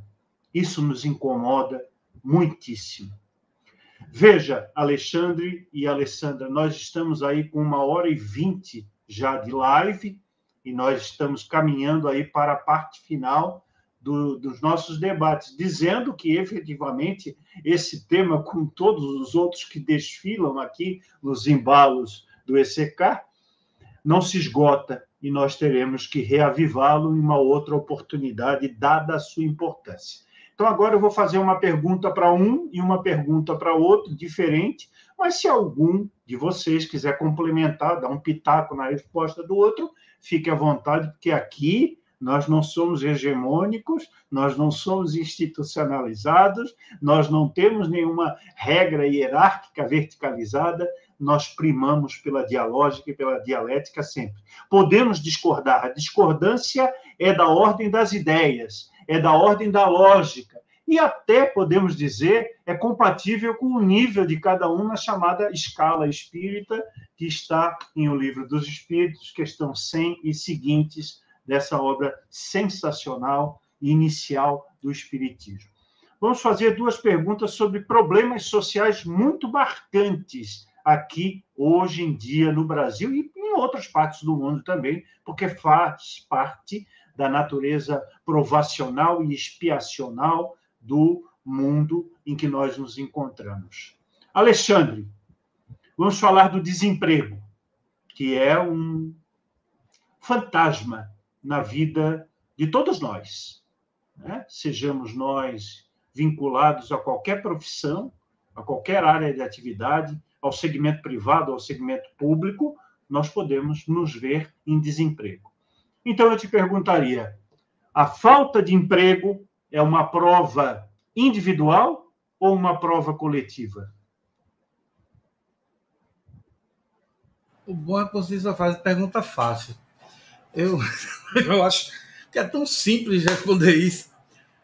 Eu acho que a primeira coisa que a gente precisa fazer aqui, Marcelo, Alessandra, minhas amigas e meus amigos, é discutir como a gente vai falar de uma realidade social sem falar do capitalismo, do neoliberalismo. Então, eu vi nas redes sociais pessoas fazerem trabalho para defender a meritocracia e o capitalismo. E encontrar em Kardec, eu não sei como é, essa magia, sabe? Como é que eu chamo? Isso é surreal, mas vai encontrar capitalismo em Kardec e defender o livre comércio. Ai, meu amigo, falta ar, porque é muito. Você não coaduna, sabe? É a mesma coisa você dizer assim: amarás o teu Deus de todo o teu corpo, de toda a tua alma, de teu entendimento, mas bandido bom é bandido morto. Não dá para você conjugar a mesma frase. É a mesma coisa. Então, todos os problemas da sociedade, e é essa a minha indignação com esse conceito de reforma íntima, que de tão íntimo ele se transformou egoísta. Porque se eu conseguir minha reforma, eu não quero nem saber se a Alessandra conseguiu dela. Agora, Braskem, o problema é teu, não estou em Alagoas, estou em Pernambuco. Vocês aí que resolvam aí, ó, Braskem, não tem nada a ver com isso, não. Eu não sei nem o que é essa algema. Percebe? Porque não é problema teu, só é problema teu quando toca na tua ferida ou naqueles que estão próximos a você. Então, todos os problemas sociais, ele parte do pressuposto da coletividade e nós vamos vivenciá-los, obviamente, que de forma individual. Isso aí é um fato. Porque o meu desemprego não vai ferir tua opulência do ponto de vista prático, né? Mas a gente precisa entender que para que exista um milionário, é necessário que existam muitos famintos. Então, a gente pode falar aqui no que fala Foucault, quando ele fala em corpos dóceis. A gente tem um conceito importante que é de um cara que eu gosto muito, Zygmunt Bauman, quando ele fala de lixo humano, porque o capitalismo é uma fábrica de moer pessoas, de moer vidas. Então, quando não tem mais nada para moer, que ele transforma em lixo, aí o que é que ele faz? Ele muda a CLT, dizendo às pessoas que está fazendo bem para gerar emprego. E aí aquelas pessoas que iam se aposentar com 65 vão se aposentar com 78, quanto a perspectiva de vida é de 75. Então, como ele é espiritualista e defende essa política, ele vai trabalhar 2 encarnações, mas só tem direito a 1 aposentadoria. Ele não vai ter direito a 2, não. É a cada 2 encarnações ou 3, 1 aposentadoria. E o cara acredita nessa falácia. E isso é o que mais dói, sabe? O que mais dói em mim é você defender argumentos falaciosos sem nenhum tipo, sabe, de contraponto que seja pelo menos coerente com a realidade. E é isso que eu falei. A gente não discuta a realidade social, a gente produz alienação. Então, qual é a alienação que é produzida? É de acreditar em tudo aquilo que a mídia fala. Isso é uma alienação que coloca. E eu defendo no livro novo, eu trago um conceito da Judith Butler, que também Foucault acaba tratando de alguma forma, que é o conceito de solidariedade social. O Freire também fala nesse conceito, o Sartre fala um pouquinho. O conceito de solidariedade social, para mim, ele é muito mais justo do que essa caridade assistencialista que a gente se especializou nela. E quero deixar evidente que eu não sou contra o conceito de caridade, eu sou contra a forma que ela foi modificada e trabalhada dentro do movimento espírita brasileiro. Percebe? O espiritismo brasileiro, ele muda o conceito para adequar o conceito a ele. Ele não se muda para o conceito. Isso é uma coisa... sabe, é legislar em causa própria. Então, a caridade assistencialista não me contempla. E eu digo a vocês que eu vi muito mais espiritualidade em Butler, quando ela fala de solidariedade social, mesmo ela sendo niilista, ateia, do que em muita, mas muita literatura mediúnica. O que é de uma ideia de caridade individualista, egoísta, sabe? E não coletiva e não social. Aí, para encerrar essa pergunta, eu penso assim, qual é o processo de humanismo que se dá a partir do indivíduo sozinho? Qual é o processo pedagógico que se dá a partir do indivíduo sozinho? Como é que a gente cresce trancado numa sala? O mito da caverna é um mito. Não é uma verdade, é um mito, percebe? Então a gente não cresce isolado numa caverna. A gente precisa ver as sombras, a gente precisa ver a luz, a gente precisa ver o ar. E a gente precisa amadurecer, Marcelo. Se você chegasse para mim agora e dissesse, Alexandre, já aconteceu comigo em várias lives, das pessoas, Alexandre, eu não concordo com você. Que massa, me dá a possibilidade de perceber um outro caminho que eu não tinha. E qual é o problema disso? Então a pergunta é, como é que a gente vai produzir... algum tipo de pensamento social sem discussão, sem dialética, sem a produção. Uma coisa que me assusta, e eu comentei isso com o Alessandro um dia, é que, por exemplo, para a gente falar sobre certos temas a partir do espiritismo é difícil. Por quê? Porque nem nomenclatura, às vezes, a gente tem. A gente não tem conceito definido a partir da gente mesmo. Para poder falar sobre aquilo, a gente tem que criar neologias para poder dizer aquilo que a gente pensa a partir dessa perspectiva de troca, de partilha com as ciências humanas, porque a gente parou no tempo. A prova que a gente parou no tempo é 1866, primeiro artigo, A Mulher Tem Alma. Kardec diz assim, que a igualdade de direitos entre os homens e a mulher deveria ser uma ação natural do homem, do ser humano, né? Que entende a solidariedade. Mas ele diz que, como isso não é fato e o homem é egoísta, ele faz o quê? Ele faz a utilização da força do forte contra sobre o fraco, e ele oprime a mulher. É assim que Kardec diz lá. Ou seja, para o século XIX, para 1866, um pensamento vanguardista. Eu quero fazer só uma pergunta. O que é que a gente fez desse pensamento? Em que ponto a gente utilizou ele como uma perspectiva de vanguarda? Quando foi que nós aprofundamos o direito da mulher? Quando foi que uma mulher foi presidente da FEB? Não é, não foi. E não vai ser nem tão cedo, porque a estrutura não permite que seja.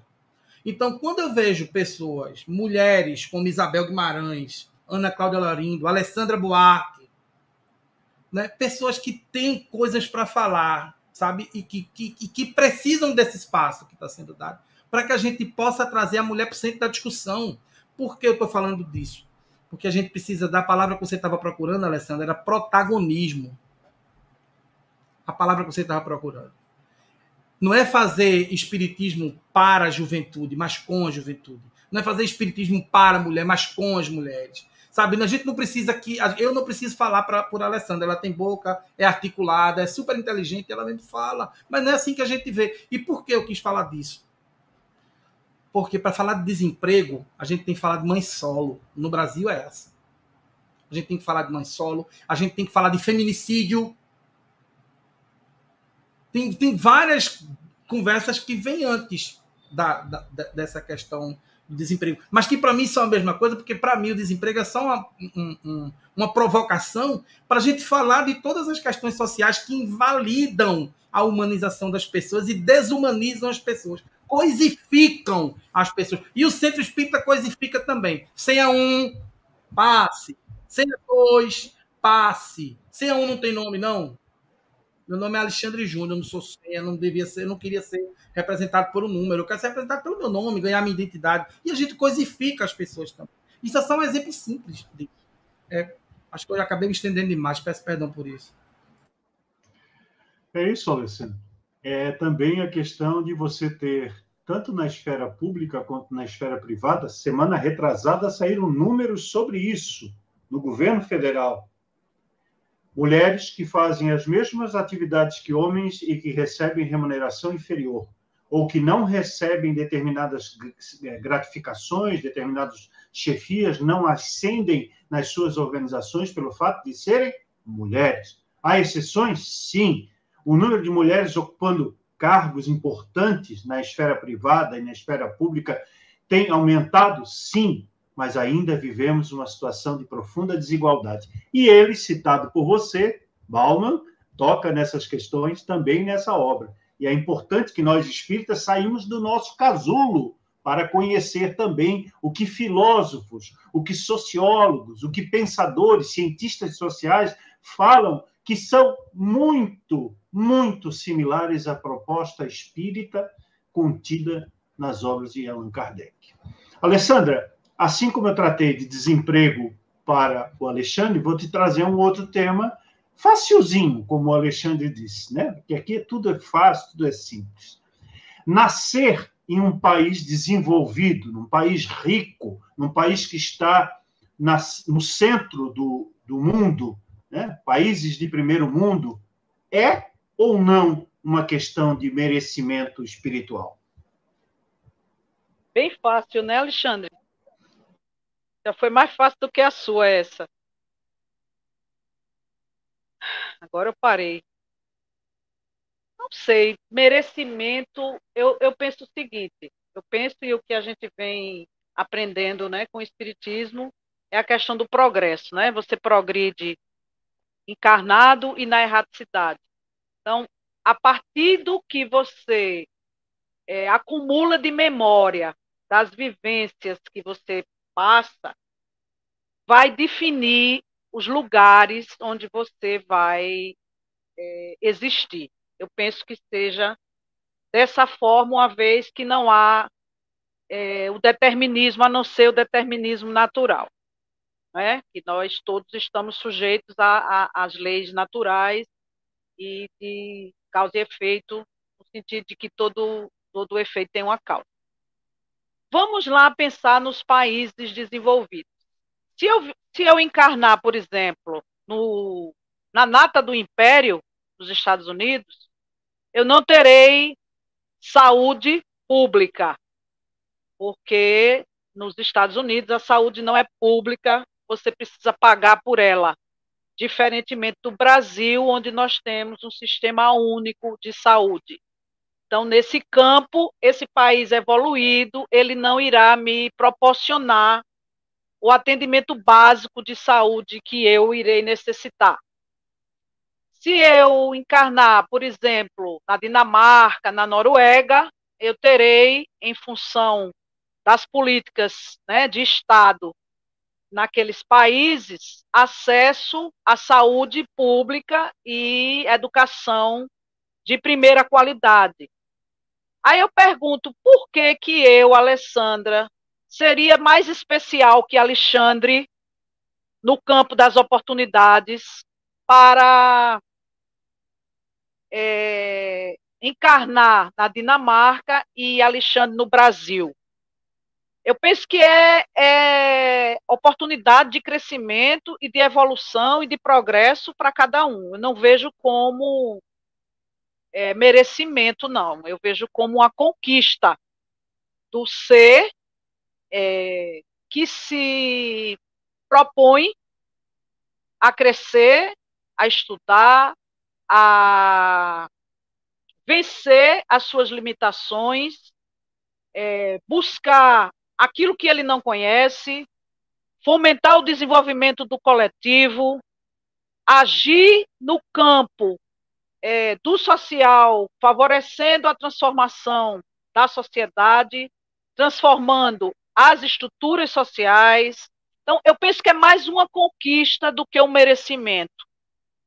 O meu caminhar nessa encarnação e em outras, ele vai me proporcionar, ele vai me permitir conquistas proporcionais à minha inserção na missão para que pela qual eu vim aqui desenvolver.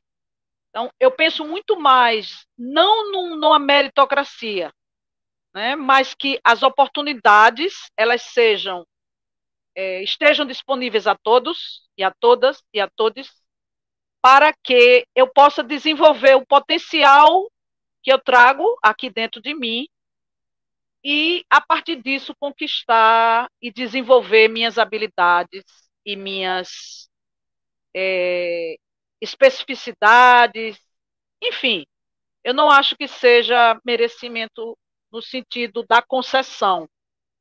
O merecimento ele pode ser visto no sentido da conquista, porque eu não acredito muito nesse termo concessão. Na minha compreensão de vida, o que se tem é conquistado e não concedido.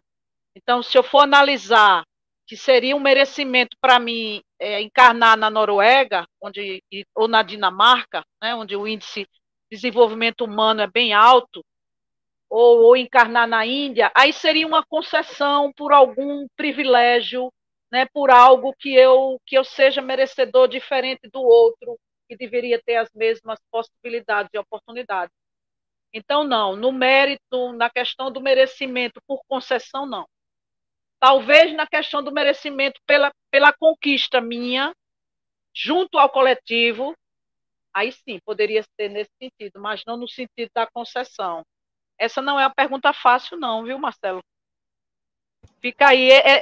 Eu gostaria de destacar essa coisa da concessão e da conquista, porque o ser humano tem muito aquilo de que tudo que nós temos foi concedido. Os direitos trabalhistas no Brasil foram concedidos pelo Vargas, né? Getúlio Vargas foi muito bonzinho e concedeu os direitos trabalhistas. Aí vem um outro muito bonzinho, concede o direito à proteção social da Constituição de 88, e nós sabemos que foi uma correlação de forças, que alguns precisaram avançar, outros tiveram que recuar, isso foi um pacto social, enfim. Eu sou um pouco destoante dessa coisa da concessão.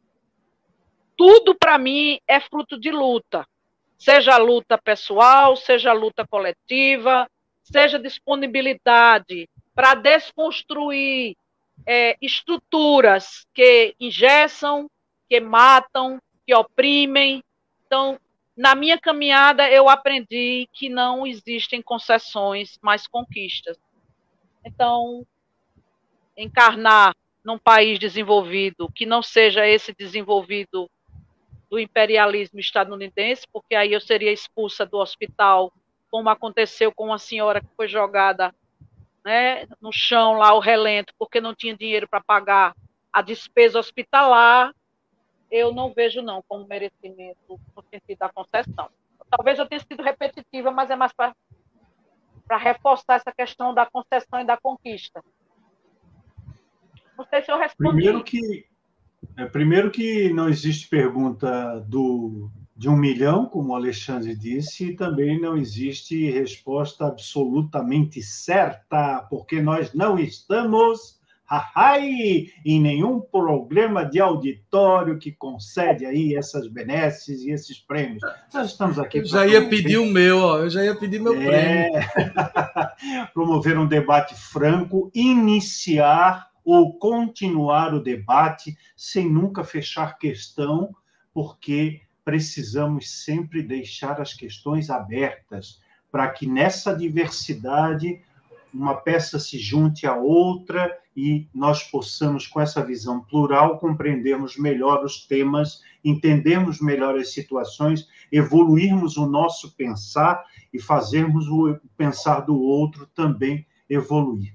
Como você falou agora, Alessandra, eu sou obrigado a chamar atenção para isso, porque durante o primeiro semestre desse ano, lá no doutorado, nós estudamos as teorias econômicas, e aí tudo mesmo, nesse mundo... Desde que o mundo é mundo, se baseia em luta de classes. Isso precisa ser enaltecido sempre. E o velho Marx, nesse sentido, tinha muita razão, porque tudo se resolve, tudo se consolida, tudo se transforma por meio da revolução, que não quer dizer ser uma revolução de armas, uma revolução de guerras, uma revolução de violência, mas uma revolução na transformação da visão que muitos têm a respeito das coisas, como elas funcionam, dando um outro padrão de entendimento e fazendo a roda do progresso sempre girar.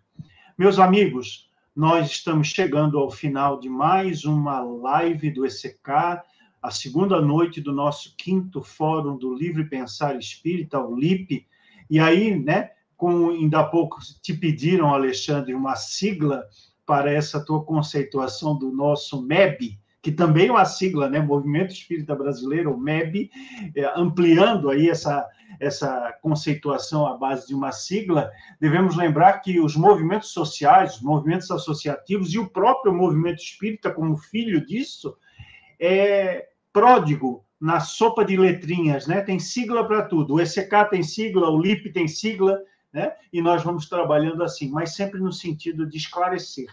Quando é possível colocar uma sigla para favorecer a compreensão, ótimo. Mas, no seu caso, na sua definição mais ampla do MEB, do Movimento Espírita Brasileiro, é crucial colocar os pingos nos is, identificar cada uma das categorias existentes nesse cenário, nesse contexto, para que tudo seja explicado com base na razão, na lógica, mas sem perder jamais a ternura.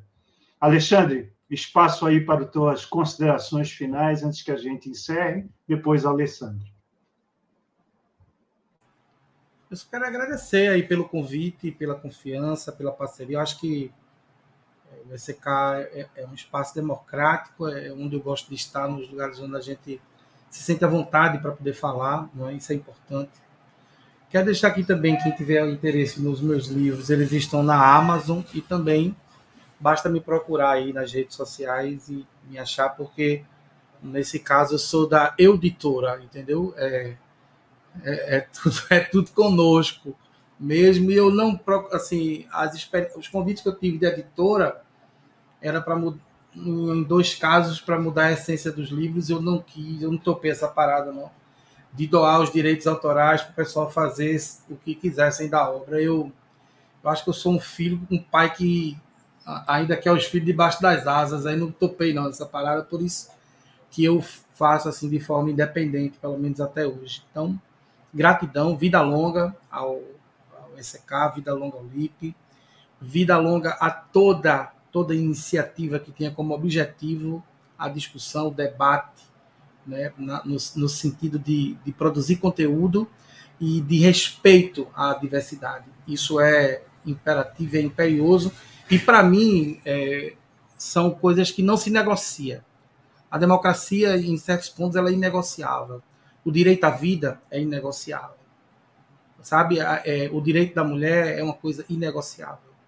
O direito da população LGBT é inegociável. O direito das pessoas pretas são inegociáveis.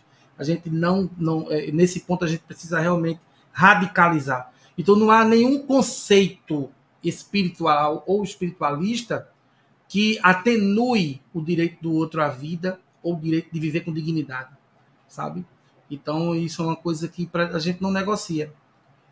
E eu vivo em função dessa indignação, né? Sadia, respeitosa, mas com toda a desigualdade, com toda a injustiça social. É por isso que a gente está aqui e é por isso que a gente trabalha. Gratidão é a palavra de ordem. Para mim é uma honra dividir esse espaço com a dona Alessandra Araújo, né? Mulher potente, de muito conteúdo, né? Sempre trazendo as coisas de forma pertinente. E para mim é uma honra estar por aqui. Gratidão e até uma próxima oportunidade. Boa noite a todas e todos. Obrigada, Marcelo. Obrigada, Ricardo, Nelson, Cláudia, Júlia, todas essas pessoas que estão aí fazendo o trabalho do ECK acontecer. Interessante que, como eu disse no início, eu me vi assistindo o LIPE, eu não me lembro que ano foi, isso foi 2018, presencial, e hoje estou aqui. Então, quero agradecer muito a vocês o convite, a confiança, principalmente, né, em trazer pessoas para falar de temas tão complexos, né, tão necessitados de estudo e de pesquisa. Quero dizer que, para mim, é muito gratificante, porque, como vocês bem sabem, e Alexandre sempre destaca, as mulheres elas não têm um espaço devido, adequado, aberto. As pautas femininas e feministas, elas ainda são apagadas, invisibilizadas. Então, convidar uma mulher, né, para debater com Alexandre, né, que tem mais anos de vivência espírita do que de idade, Marcelo, que também tem uma experiência assim, que é um professor, né, são mestres para mim, eu estou aprendendo. Aí, às vezes, eu digo assim, mas eu vou dar minha cara a tapa no meio desse pessoal que sabe tanto de tanta coisa e eu estou tão no início. Mas eu vou, porque o espaço feminino ele é tão pequeno, é tão curto, tão pouco, que a gente termina, né, como diz a história, dando a cara para bater. Então, eu agradeço muito a confiança, a oportunidade e a possibilidade de estar aqui participando desse evento tão caro para o ECK. Então, muito obrigado pelo convite. Alexandre, parceirão, né? A gente dialoga sempre, trabalha junto. Então, muito obrigada ao ECK. E todas as pautas que Alexandre falou aí, eu assino embaixo. Então, vamos juntos e juntas e juntos fazer essa transformação das estruturas sociais, dessa ordem social capitalista, buscando uma sociedade que se ame, uma sociedade fraterna, solidária, e que isso seja fomentado nos ambientes espíritas. Boa noite e até uma próxima. Só um detalhe que não pode passar desapercebido, né, Alexandre? A Alessandra tem tanto ou mais tempo de espiritismo como nós, porque ela já era espírita antes de ser espírita efetivamente, porque ela já era progressista como nós, ocupando espaços ainda reacionários, tradicionais, conservadores. Porque isso não se forja de um dia para o outro, isso não se encontra numa prateleira de supermercado, e isso não é algo que desperta num momento específico. É uma sucessão de dias, de noites, de muita reflexão e de muita ação. Então, para nós do ECK é uma honra, nós acompanhamos o Ágora, nós nos identificamos com o Ágora, nós acompanhamos o Movimesp, nos identificamos com o Movimesp e com todas as outras iniciativas, mesmo aquelas ressaltadas pelo Alexandre no início e que tem mais um debate acirrado no campo político ou no campo ideológico do conversionismo do que efetivamente uma proposta social aglutinadora. Mas, mesmo assim, nós temos material, nós temos espaço e nós temos oportunidade de dialogar. Onde fecharem a ponte do diálogo, nós não poderemos atravessar, mas onde ela estiver disponível, do ECK para os outros e dos outros para o ECK, nós vamos estar sempre abertos, inclusive com o mainstream espírita. Já trouxemos aqui representantes do mainstream espírita para trabalhar a dialética e a dialógica naquilo que é possível. Onde não é possível conciliar, que cada um fique com a sua consciência como sentença e que cada um faça o melhor que esteja ao seu alcance. Em nome do ECK, o agradecimento a Alessandra Araújo, ou Alessandra Buarque, como está na sua marcação, ao Alexandre Júnior pela carinhosa aceitação do nosso convite e pelo brilhantismo das vossas participações na noite de hoje. Peço que aguardem um pouquinho lá na sala do chá, que nós vamos partir para o encerramento de mais esse evento festivo no ECK. Obrigado. Pois bem, gente, estamos chegando à segunda noite do quinto Fórum do Livre Pensar Espírita e já estamos convidando, está passando aí no nosso banner, para a terceira noite, que será amanhã, um tema também importante, um tema que não alcança apenas quem trabalha com arte espírita ou trabalha com música espírita, mas atende a todos nós, porque a música é um veículo de sensibilidade, um veículo de comunicação, um veículo de ideologia no sentido positivo da palavra e que precisa do nosso compromisso de aproveitar todas as vertentes existentes na comunicação espírita para alcançarmos mais consciências e mais corações. Tenho certeza que vocês que nos acompanham vão gostar da abordagem, porque traremos dois especialistas em música espírita para debater essa temática tão importante. Vamos encerrar com a fala do nosso codificador. Em O Livro dos Médiuns, capítulo 29, onde Kardec trata das reuniões e das sociedades espíritas, no item 350, o codificador assim expressou: se o espiritismo, conforme foi anunciado, tem que determinar a transformação da humanidade, claro que é esse efeito, ele só poderá produzir melhorando as massas, o que se verificará gradualmente, pouco a pouco, em consequência do aperfeiçoamento dos indivíduos. Que importa a nós crer na existência dos espíritos se essa crença não faz aquele que a tem se torne melhor, mais benigno e indulgente para com os seus semelhantes, mais humilde e paciente na adversidade?